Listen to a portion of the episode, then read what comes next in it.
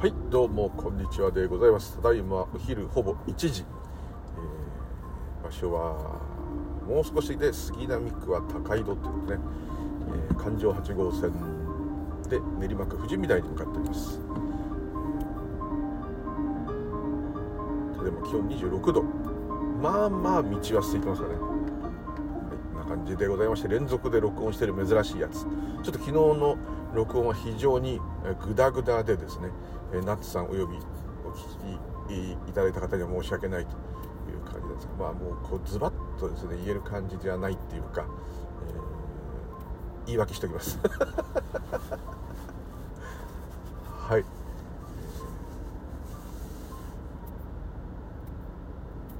究極的なそのなんですかね何々の世とか何々時代とか何々の世界っていうのはもちろんシャバではあって西暦もあれば令和もあるんですけどね自然界に立ち返ってでもいいその本性的に言えば今とも言えないこの瞬間しかないと。いっつもそうということだけですね。瞬間しかないってことはある意味情ですね。そこは無情ではない現れてくる現象は無常ですね。必ず前に起きたことを引きずって影響を受けているこういうことになりますから。常にここはまたあのへんてこりんなとこで視点が変わってしまうだけで全部すっからかんに変わってしまうことなんであんまりねあのその本来そういうのがないっていう話をしたら全部ないってことと同じことになっちゃうんで非常にここはいつもあの話さなくていいこと話してるなって思うとこなんですけどね。最近すごくそれを感じて、えー、こうね、話すことがないっつってお前2日連続録音してじゃないかこの野郎です、えー、この野郎は生きとし生けるもの生きとし生けないもの全ての演技が皆幸せだよ。だよがスポンサーです。ブリュウリュウです。今日もよろしくお願い申し上げますというところで、えー、何を隠そう録音を始めたのは、えー、私もリンク貼らせていただいた後コメントもよくいただいたりおしゃべりさせていただいている夢ガラスさんですね。あのご存知の方多いかと思うんですがあのお歌の作詞作曲演奏で歌うシンガーソングライターっていうかな。余計な難しいこと言っちゃった、はい。えー、すごい上手で。で若干同業の方でもありますし。そしてこうねあの結構修験道な方ですね。はい。結こう真言より華厳って言い方でしよう、ね、奈良仏教ていうのかしな何ていう。の修験だからどっちかというと密教と神道が集合してる感じっていうか神仏集合ですねまさに、えー、自然崇拝系動物好き好きな方ですね。で本当はその信仰としてっていうかですねちょっと昨日の話あれになっちゃうんですけど。としては、えー、こう、まあ、非二元じゃなくてもあれですけどその悟りというかその本性でも検証でもこれっていうのはそれは究極的かもしれないんですけどこうなんて言ったらいいんだろうな。色気がないじゃないですか。この自我の感覚で言うと。あの色気がないじゃないですか。で修験道はものすごい色気が色気があるって言い方ちょっとおかしいな。そういうなんかエッチな意味じゃなくってあの色がある。あ色があるって言うといやらしい感じなのか。言葉がもう間違ってんだな。何つったらいいんだろう。うんと、まあ、魅力があって温かみがある。そう生き物の温かみがある宗教っていうか思想だと思うんですね。思想っていうかどっちかというと信仰と言ってもいいかもしれない。本当に。そういった点ですごく魅力があるし。うんと、もちろん本来の目的としてその韻を結んだり信言を唱えるってことはあの例えば信言や天台の、まあ、あいう密教って言われる形のものからしたらあのそれ自体はそういうなんつうんだろう神通力みたいな呪文とか不思議なまあ、摩訶不思議家事官能の世界といえば同じことかもしれないけどちょっとねあのそういうおまじないとは違うっていうふうにこう当然あの呪術って書いてあるんだけどそうではないよと。いわゆるその何かをこうしてやろうっていう感じの事実ではないよと。と言いつつまあカジキとも、まあ、まさにそれではあるんですけどでもまあ現世のシャバの苦しみを、ね、あの病気良くなりたいとか長生きしたいとか誰さんとこううまくいきたくなるとそういうの望みを叶えてあげるっていうのは当然どうしてもねあの素朴として当然常時あるわけですから、えー、そういう点では同じなんですけどその辺をねこう逆にこう堂々とですね突き進んでいくというかその力を積極的に掴んでいこうというとかすごい修験道私好きで詳しくないですけどね。ですごい好きなんだけどそこは貪欲なんじゃなくて六根症状ですけど逆にこう人間のそういう醜いところをこうちゃんと見てですね。なんかそこをこう浄化させていく代わりにおかげがあるよって言っちゃ悪いけどちょっとそんなようなとこもあったりとか。非常に素朴なもう普通の人が例えば大きい木を見たらなんか手を合わせちゃうとか海見たら手を合わせちゃうとか山見たら手を合わせちゃうとか。ねあともう本当に喉が渇いて死にそうな時にそこに湧き水が湧いてるとか発見して飲んだらそれはもう神様の水っていうかね本当キリスト教で言えば血をいただいたかのような水ですよね。そそういうのもそうだしそういったそのお水に感謝する。そういうあと食べ物に感謝する。ごくごく当たり前なある意味足元を見るっていう点では同じだと思うんですけどね。そういう基礎ベースがあってでそれを神格化していくっていうところもあったりそこにインドから伝わってきた密教が混ざってきてるというところもあって、まあ、天狗なんかも私大好きなんですけど、えー、もうなんですかね龍神さんでも何でもそうですね同じようなどっかそういう神道と世界によくある神々さんと密教が混ざってる感じっていうんですかね。本当に密教だけちゃんとやっちゃうとまた違う感じになっちゃうんですけどあのでもねやっぱあのエッセンスとしては空海さんにも通じると思いますやっぱり、はい、空海さんって元はね修験道みたいな修行してましたから国蔵具文字法からちょっとあれ変わったんですけどでもまあそれがもっともっとあったってことは空海さんや最澄さんが正しく密教を持ってくるっていう前からあの華厳宗もあったし奈良飛鳥時代からしかもそのもっと前からちょっとずつ入ってきた密教伝説をが残ってるというふうにこう思いますね。っていうのが何か言ったが好きなあ夢ガラスさんの、えーと、連続であの素晴らしいお歌しかも今度は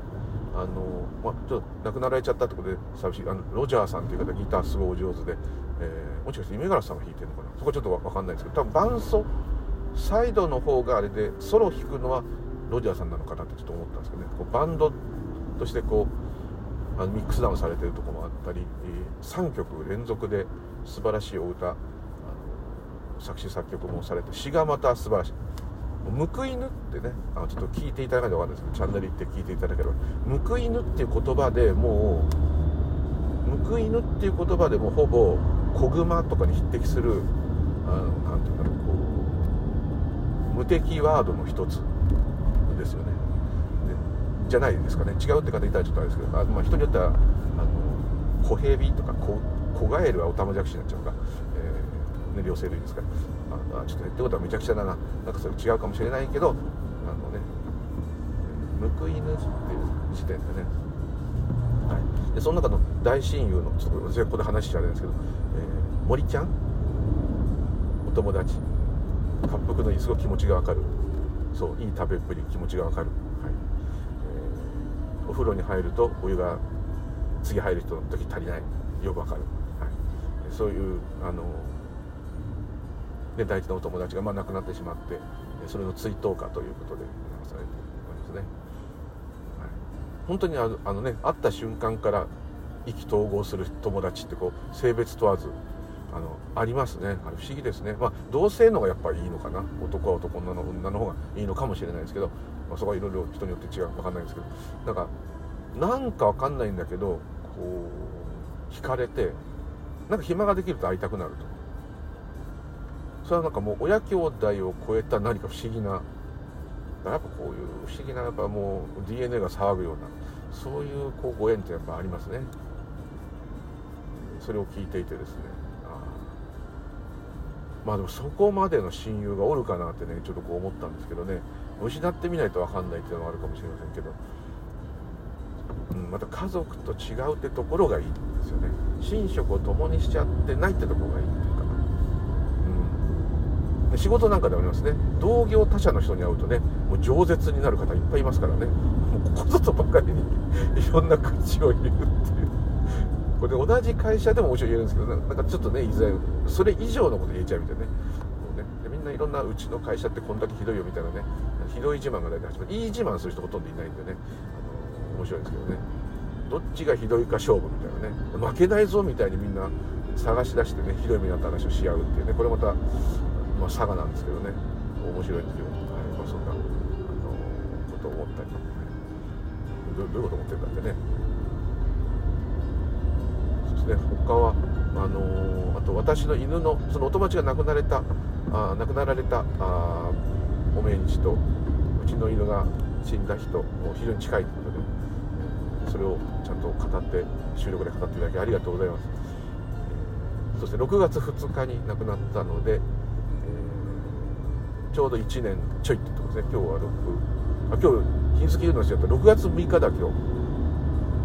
そうですね。オーメンですね。6月6日の6時夕方6時になったら朝でもよかったかもしれないけど666ですからあの18時とか言わないでくださいよ。666でダミアンですから。あのあの時犬があのなんとなく悪い役でちょっと疲れちゃって嫌なんだけどで7が神の数字とかねなってますけどね。むしろそしたら7のが怖いぜって思いますけどねはい、こうねどっちかというといつもね悪魔を話はそれでも悪魔を応援したいたちなんですね。どうしてもそうなっちゃう「鬼滅の刃」あんまちゃんと見てないけど見ててももう絶対鬼鬼頑張れと。そのお前らを切ってるやつらの心の中も鬼だらけだぞだだだロレツ様ね。だぞと。言ってやりたいと。で鬼の中にも正義があるぞと。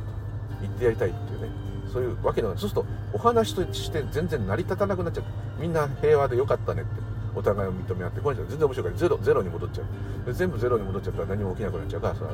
無になっちゃいますよねつまんないですね。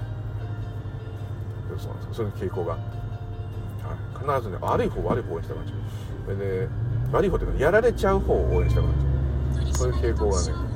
あってねひねくれ者なんですね。もっと素直にあのねあのでも多いなってちょっと思ったのはウルトラマンみたいなやつとか仮面ライダーみたいなやつが今も存続してるだいぶもう名前が変わりに変わってもはやそのお母様たちが変身する仮面ライダーで変身する男優さんを見るっていう違う番組になってますけども、まあ、そこは置いといてですね。あのあれらもそうですけどその仮面ライダーウルトラマンっていうのは変わんないじゃないですかいつも自我みたいにしてないけどで怪獣たちはいやその怪人たちはあのしょっちゅう毎回いろんないでたちで出てくるじゃないですか。ただ確実に敵の方が凝ってるし敵の方が洒落てるんですよね。敵も同じ人しか来なかったら毎回ウルトラマンとゼットンの戦いだったらウルトラマンとゼットンしか出てこない。って2人っきりのお話だったら今日はどう戦おうかってすごいつまんない話になりますね。あれ毎回違う方がいらっしゃるからあの徹子の部屋じゃないけど面白いと。もちろん徹子の部屋では徹子さんが第一ってあるんですけど、まあ、ウルトラマンもいていなくっちゃダメであのキャラで固定されてるとか一つの良さでその比較で、えー、面白い人出てくるから面白いんですけどね。だからみんな密かにウルトラマンが強いんだとか言いながら怪獣すげえって多分思ってると思うんですけどね。まあそこは置いといて、ね、ちょっとそっちを応援するっていう。傾向がありますでまあその話が何の話してたんでしたっけ？えっとそううちの犬の命日を語っていただいてありがとうございます。であそうだ。そこでこうそう。あの夢柄さんがそのまるで夢柄さんの収録の解説みたいになっちゃってるから、えー、まあちょっとどうなんだろうっていうねあの何も勝手に評論してんだみたいな評論じゃないんですけどね。いやそれいい素晴らしいと思ったっていうかその通りだとも思ったっていうところがあるんです。でこれがあのー、一つはですねその亡くなった、あのー、お友達や犬とかですね、ま、いろんな親とか誰も親しまた会いたいと思う人たちね、えー、死んで会えないんじゃないかっていう風にここはすごく言葉を選んで言いますけどあのうんとそれに対してブッダは会えるであろうと答えています。はい、はい、それは下脱したブッダはもう会えないけど下脱してない我々はまた輪廻するからどっかで違う形で会えちゃうよねとか。下脱してない我々は消滅できないからあ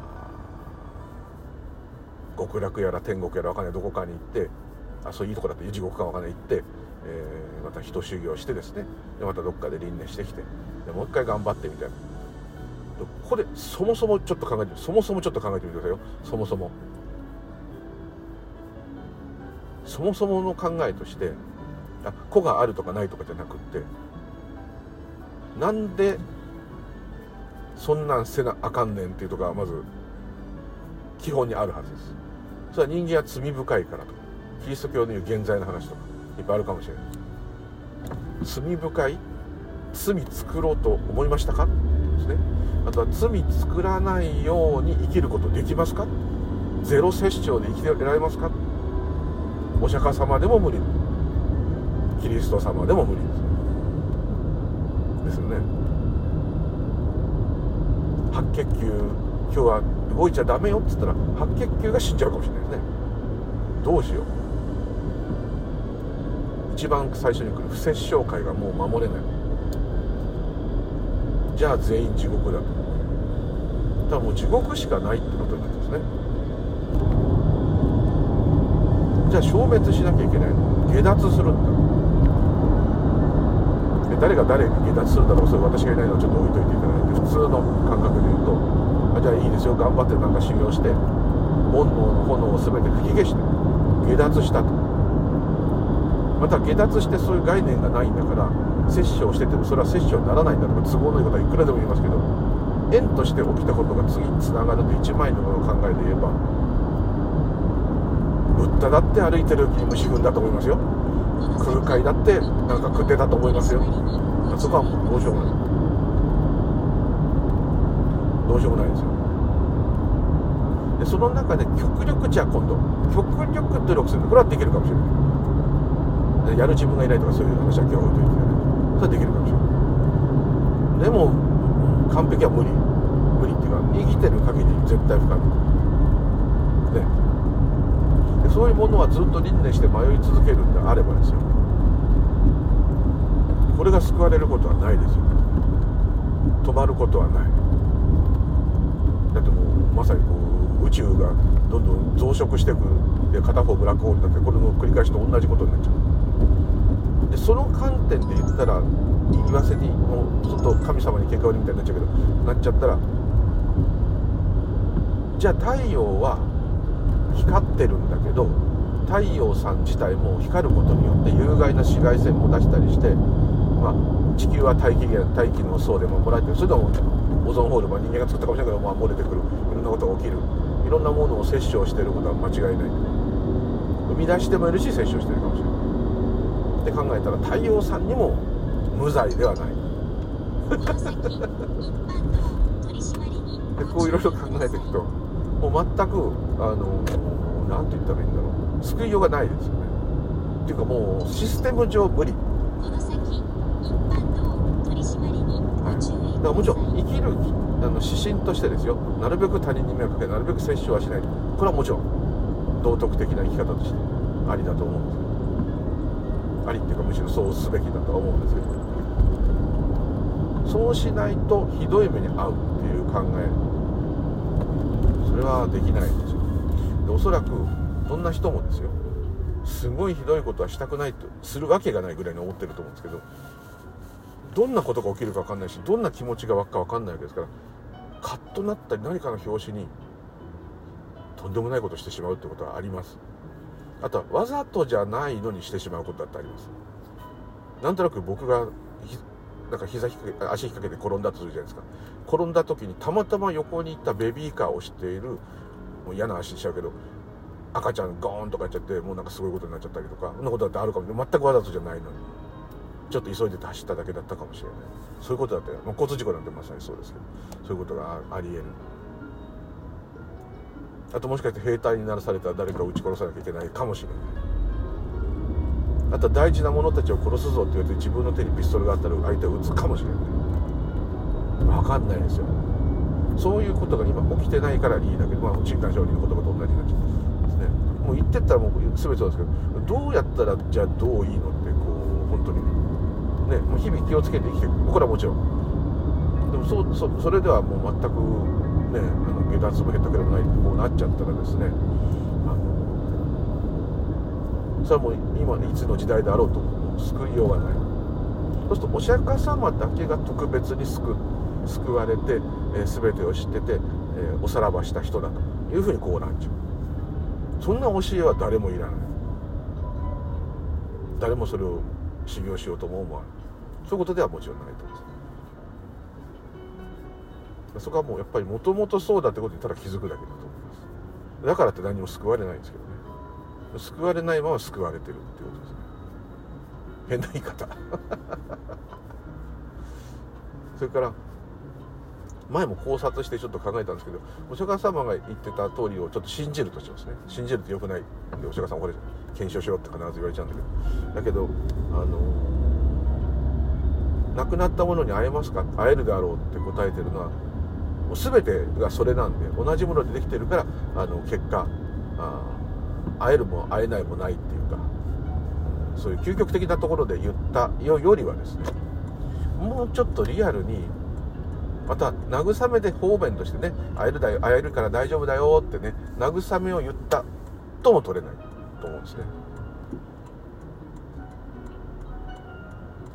でここはあと凡人だから凡人は一般主情は悟ってないからあの亡くなったらまた輪廻迷いの淵でねでそういうとこででその亡くなった人たちも迷いの淵だから迷いの淵でまた会ってまた会っちゃったねってしょうがないね。俺たちはそういうあのまた会いたいとかいう欲望が強いもんだからまた会っちゃったからあのまたどっかでねあの生き物やったりわかんないけどなんかやってまた頑張っていかないと、ね、いつか下脱するといいねなんて言ってまた会うとかわかんないですよ。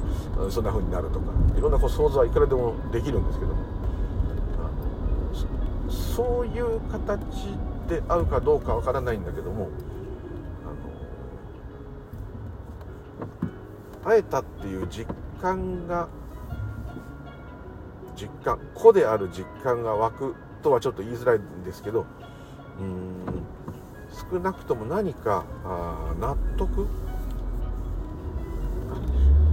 譲ってもらっちゃってすみません。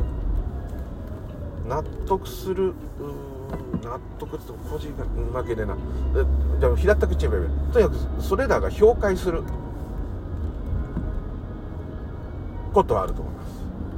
でこれはそういうことは個人に起きるそういうこと全部置いといてください。そその説明ができないんだと思うんですけどでお前なんでそんなこと分かるんだって言われちゃうとあれなんですけどあのですねこれも言葉にできない。うーんと言葉で言っちゃえばもともと同じものが例えば一時的に物質化しててまた同じものに戻っていくっていうよりは物質化してるのも同じことなんで、えー、物質化してる。うんこれ間違ってるな。うーん。これは難問ですね。うーん。何と言ったらいいかな。物質化してるでもおかしいしうーん。円として起きているその円自体の縁を偽させる起こさせる力そのものも同じものなんですけどあのー、まあ、それ自体が一番すごいすごいというかそそれしかないんですけどでも何て言ったらいいんだろうな。でもちろんですよ。ストーリー上って言い方も私嫌いでストーリーも真理なんですよ。自分の感覚で言っちゃうこれ合ってるかどうか別ですよ。あのストーリーも真理なんで。だって例えば私が愛犬の命日に思い出してまた夢ガラさんもそうあのお友達を思い出して会いたいなって湧いてるのは事実だしそれを沸かせようなんて思ってないじゃないですかあ今日は命日だからねその人のことを思い出してあげようって思ったとしてもその思い出してあげようっていう気持ちはどっから湧いたかも分かんないじゃないですか。っていうことはすごく広く言えば全体全体ってこともあんま好きじゃないんだよな。あでもあ仏教だから仏教。如来が、まあ、全て如来なんだけど如来自自体が友達に会いたいなと思ってんですよ。こう言っちゃえばいいですかね。如来だ私が愛犬に会いたいって思う気持ちは如来もまあ、一応パコラって言うんですけどパコラに会いたいんですよ。同じことなんですよ。そうすると私と本体があるみたいになっちゃうんだけどそうじゃなくてもう本体なんですよこれが。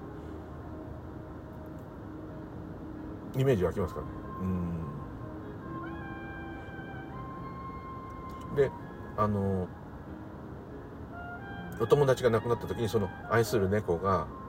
もう先に亡くなっていたはずの猫が歩いていくのが見えたと。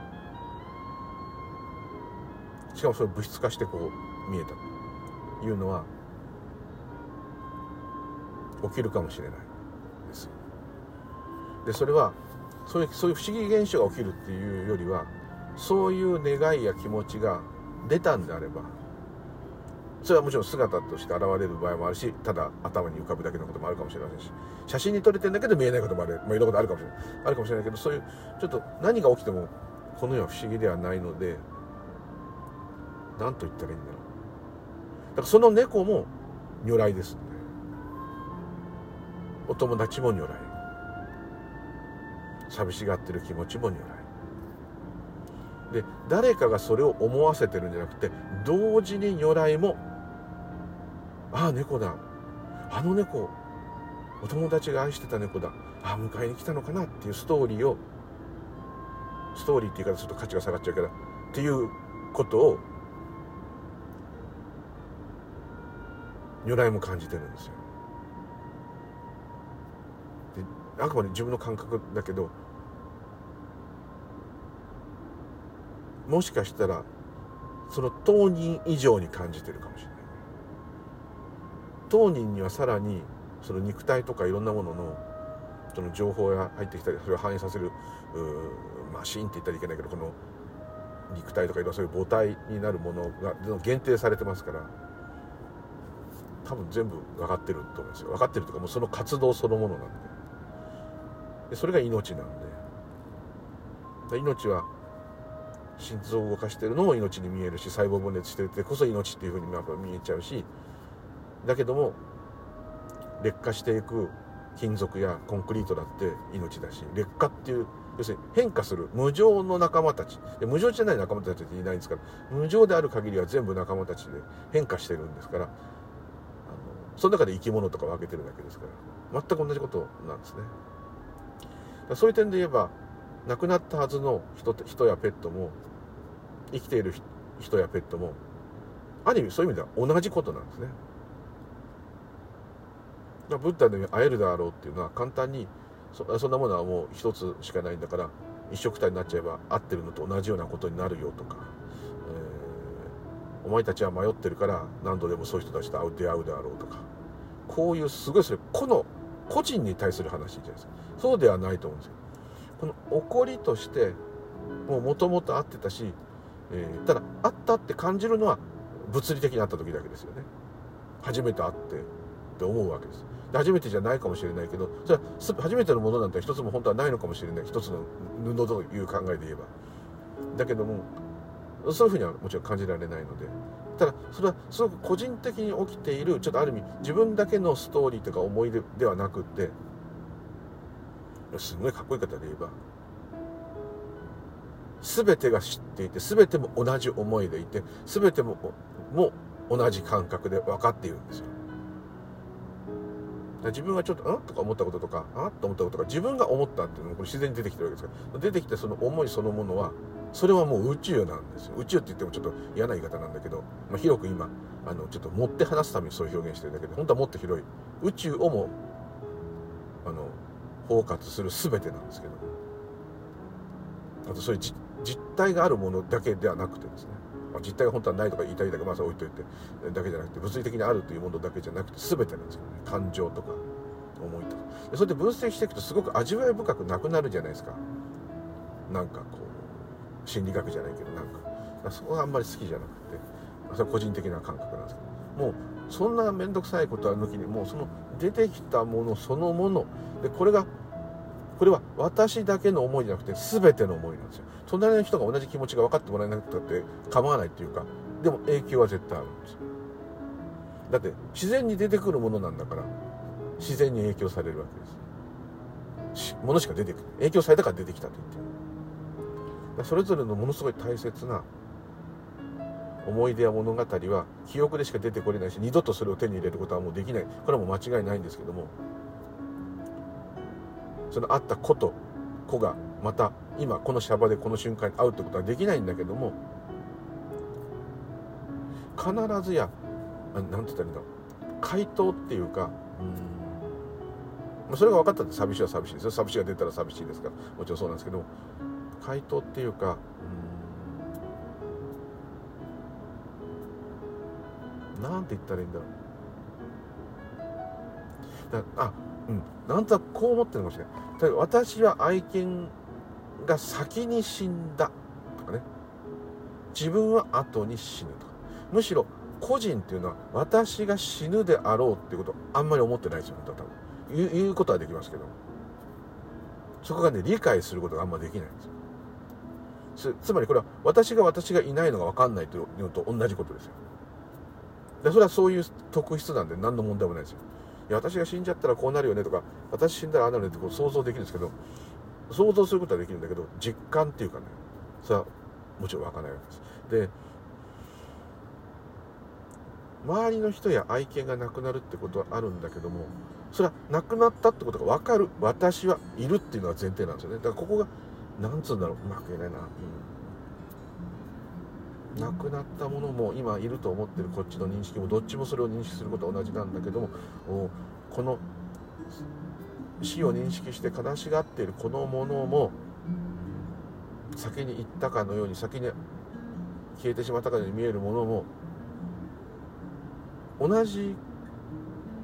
それが慰めになるか分かんないけど同じものなんです。でその視点から視点っていうかその視点も下手くれもないけどそうなると生まれたとはどういうことかと。死ぬとはどういうことかというか曖昧になっちゃうっていうか、うん、まあ完全にそこをねバッサリ何ともないよってなかなかこう当然。特に私がそれを思うことはできないんだけど。でもどっかで多分それ知ってるだと思います。よく生まれも死ぬもないってね生死を超えてなんてよく仏教でも言うけどあれ超えてるんじゃなくってもともとそういうことではないよっていう一つの答えがあるっていうかどうしてそういうシステムになってるかわからないですよ。いつも言う通りこれはわからないんですけど。そこに少しのこう救いっていうかまた会えるからいいねと言ってもいいし。それがどういうことかっていうとまた会えるまた本当に会うっていうことが起きる。かもしれないとかかもしれないじゃなくてうんそれを全てが知っていてくれているっていうことの安心感なのかな。何と言ったらいいんだろう。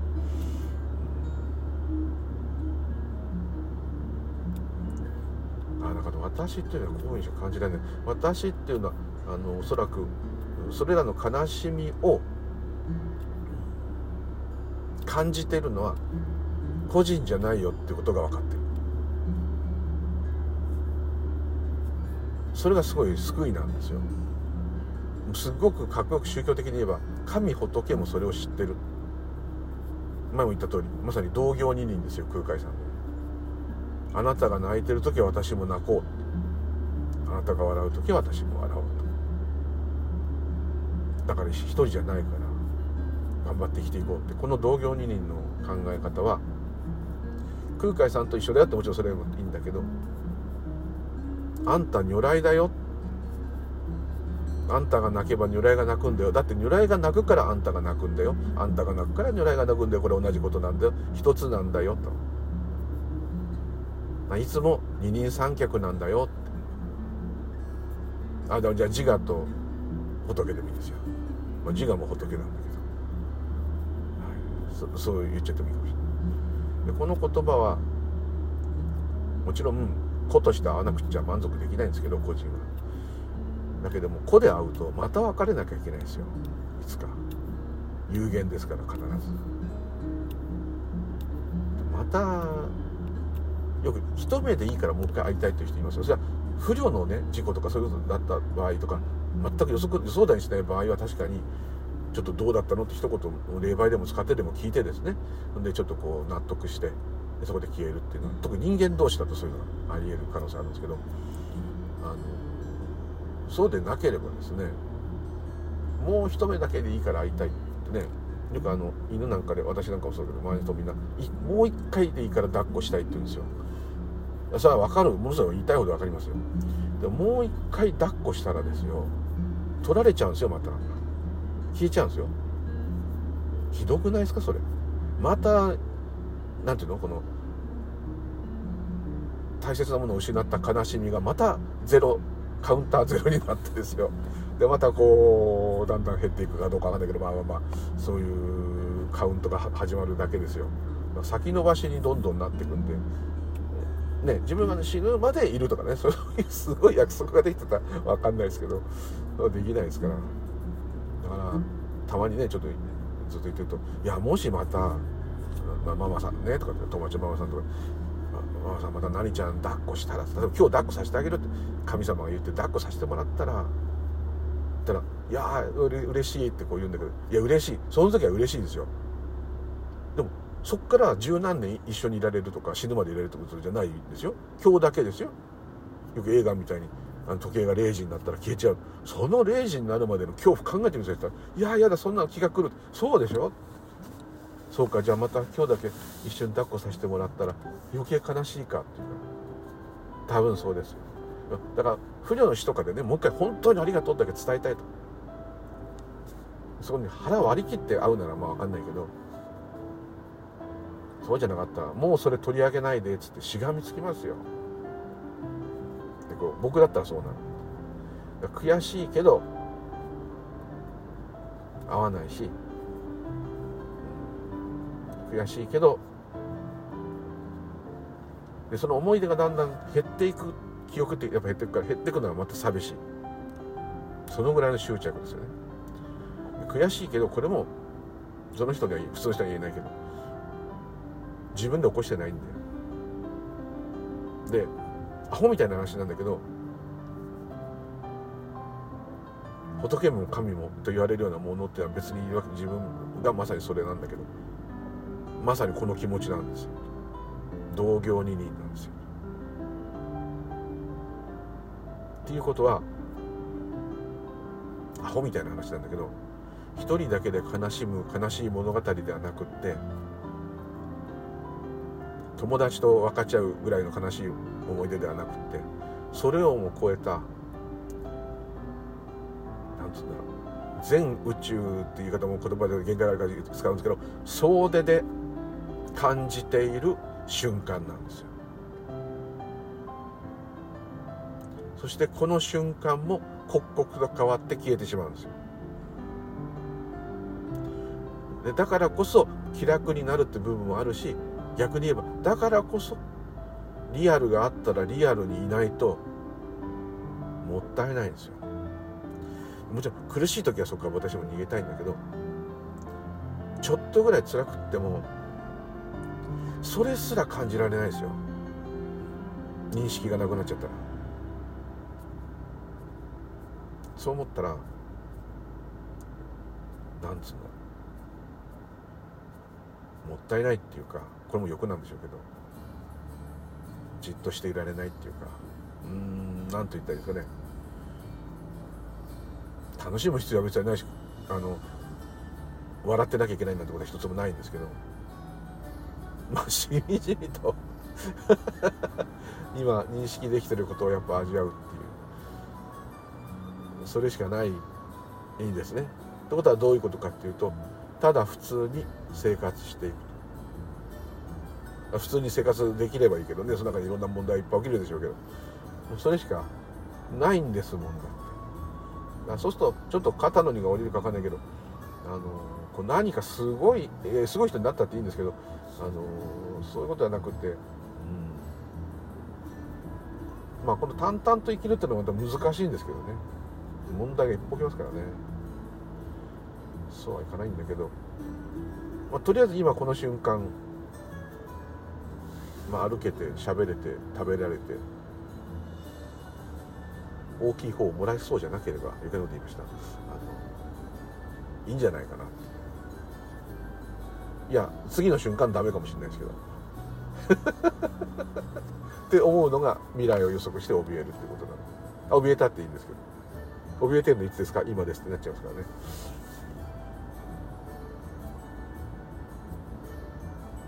だからとにかく一人でないってことですよ。隣の人があなたの苦しみを分かってなかろうと。隣の人があなたの苦しみを分かってないってことも分かってますから。そのものです。そうなれば何かを探し求める必要もないし結局でもそれ幸せ探しになっちゃうんで。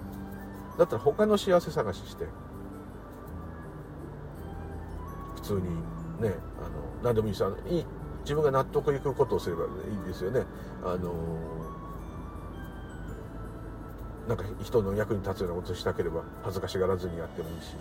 いやいや人を蹴落としても這い上がって俺は成功したいんだっていうのを成功すればいいし。どっちでもいいし。どっちでも納得つかずで中途半端でもいいし。まあそういう人が一番多いと思うんだけど。自分も含めて。なんかそんな気がして。どうであれ、えー、嫌なことが起きたらそれは反対すればいいし怒ればいいし。同じっすよ。だから何にも変わってないですよ。だけどこれを感じてるっていうのは子ではないっていうこ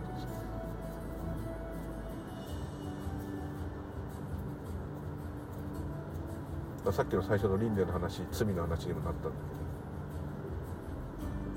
じゃあ罪も神が起こしてるってなっちゃうんですよね。例えばキリスト教圏で言えば創造主なんでしょ前も言ったけど今日6月6日でしょ？6時はダミアンでしょ？オーメンでしょ？初期はグレゴリー・ペックだったでしょ？それ置いといて。ローマの休日の男優さんですよ。オードリー・ヘップバーンの相手役の人ですよ。あれがオーメンやってくれたんですよ。私すごいことだとあの時当時子供だったけど思いました。はいこの話置いといて。でまあ666の文字が頭にあったらね悪魔の子だよと、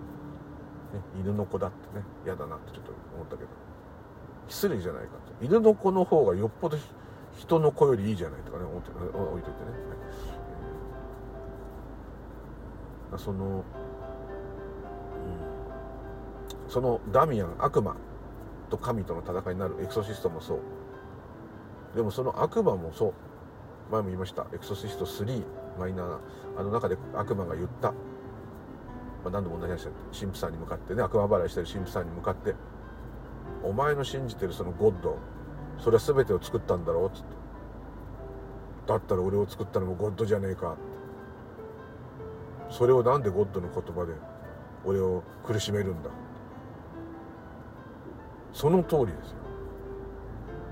よ。黙れっつってなんかまたなんか聖書の言葉読むとわーって苦しんじゃうと。こんなそそのゴッドは無礼。自分で作っといて、ね、文句言うってのはダメですね。そそういうのちょっとあの余計な話ですけどね。そうなっちゃったらだって誰も救われないじゃん。その悪魔どうやったら救われるんですかそれ。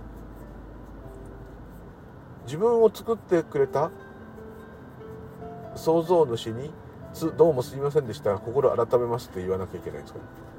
創造主なら心を改めさせればいいじゃないですか。でこうなっちゃうんですよ。よくあれやつですよ。神様が全部作ったんなら全部平和で完璧にすればいいのにってその通り子供子供が言うけどその通りです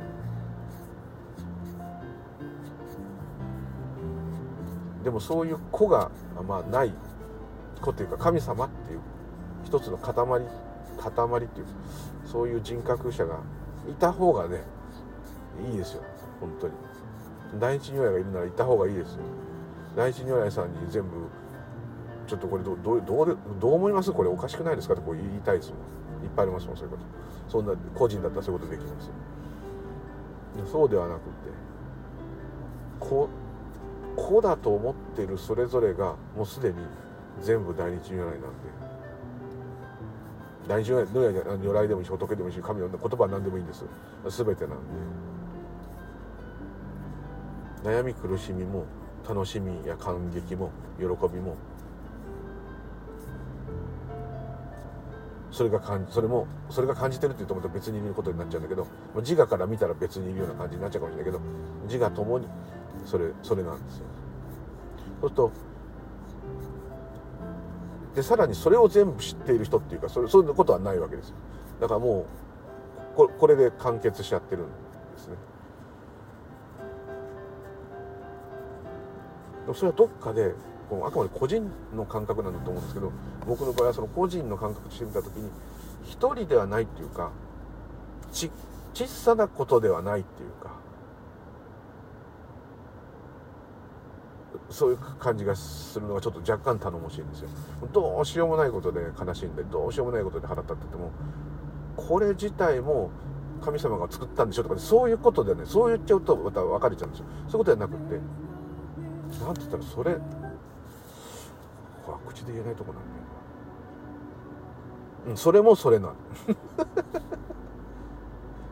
なんだこんなちっこい問題あこれもいいですよ。じゃあちこのちっこい問題で悩んでんだけどうんこれは神様も、うん、が作り出したちっこい問題を悩ませるっていうことなのかなとかね。いろんなこと出たとしても。こんなちっこいことを悩まさせるようなことまで神様は想像するのかな。っていうことを想像してる。が起きてるんですね。全部包括されちゃうんで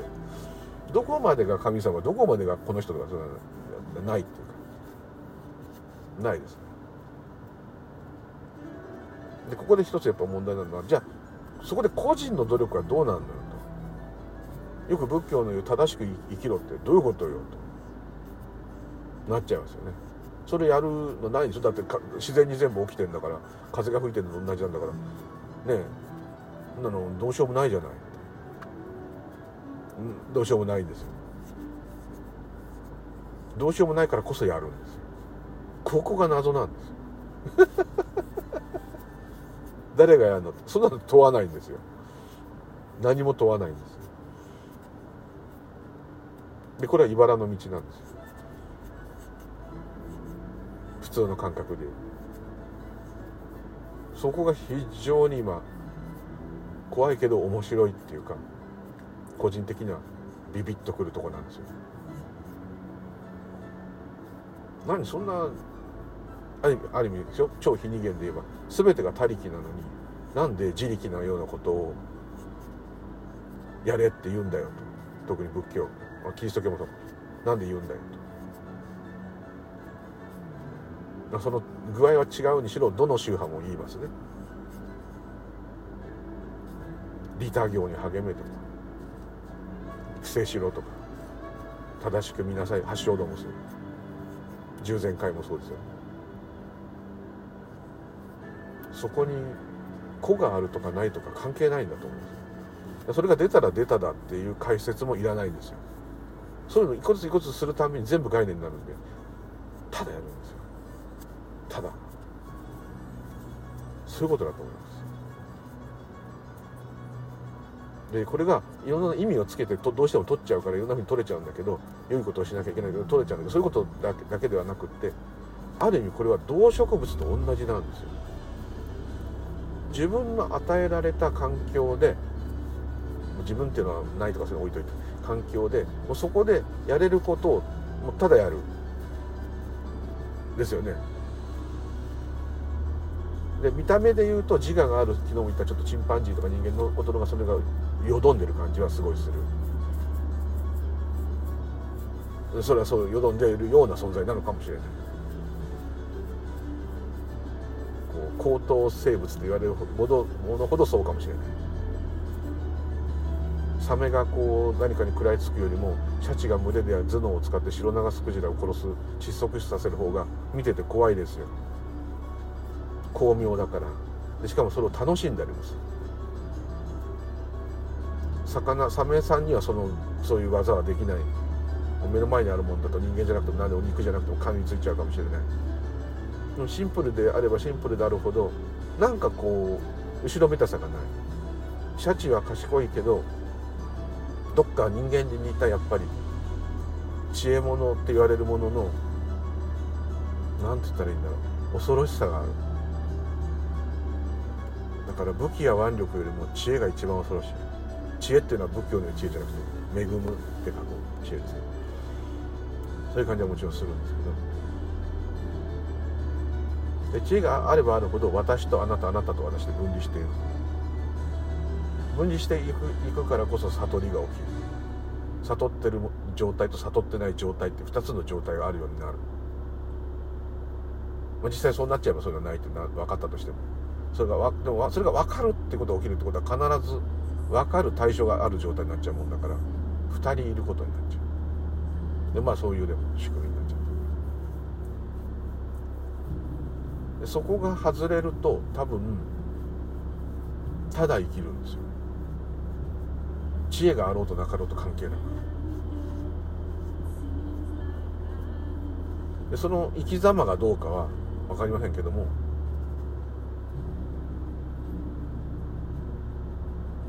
なんとなくおおむねそういうちょっと正義のような感じの生き方をしろみたいな感じになっちゃってるのはもちろん儒教がいっぱい入ってるからもあるんだけどまあ昔の大昔の2700年ブッダだけじゃなくてもジャイナ教でも何でもそんなに変なね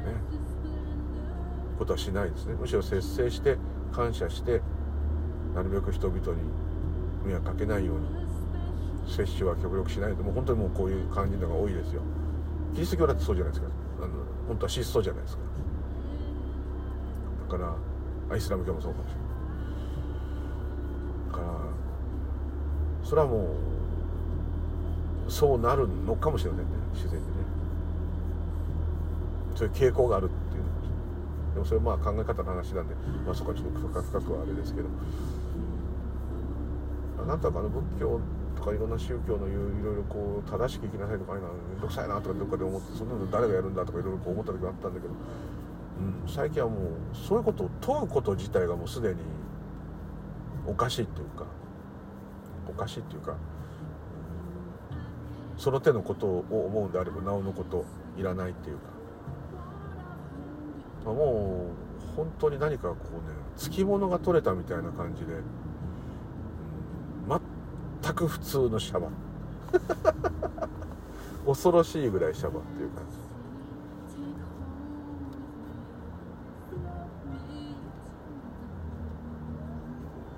ですね。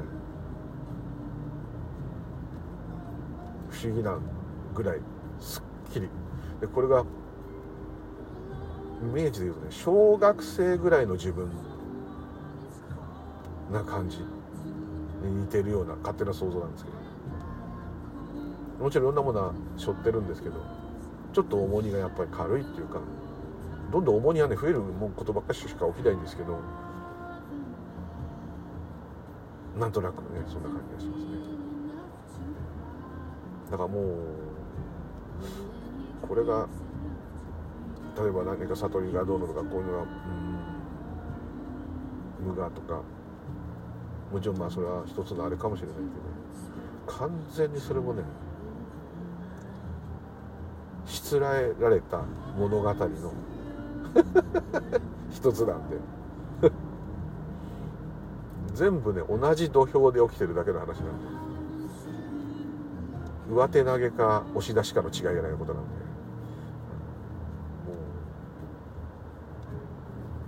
う言ってもしょうがないっていうか。いう感じはすごく強くなったんですね。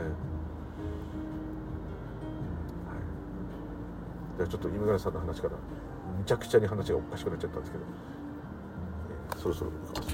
しゃべりまくっちゃった。はい、っていうところで、えー、なんかよくわかんないんですけど何の話をしたかもよくわかんないんですけど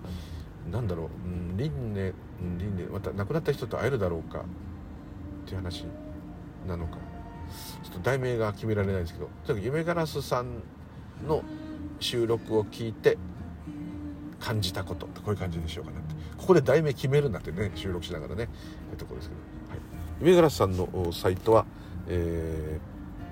とリンクを貼ってありますのでそちらからぜひ、えー、追悼のお歌が3曲素晴らしいの入っておりますので、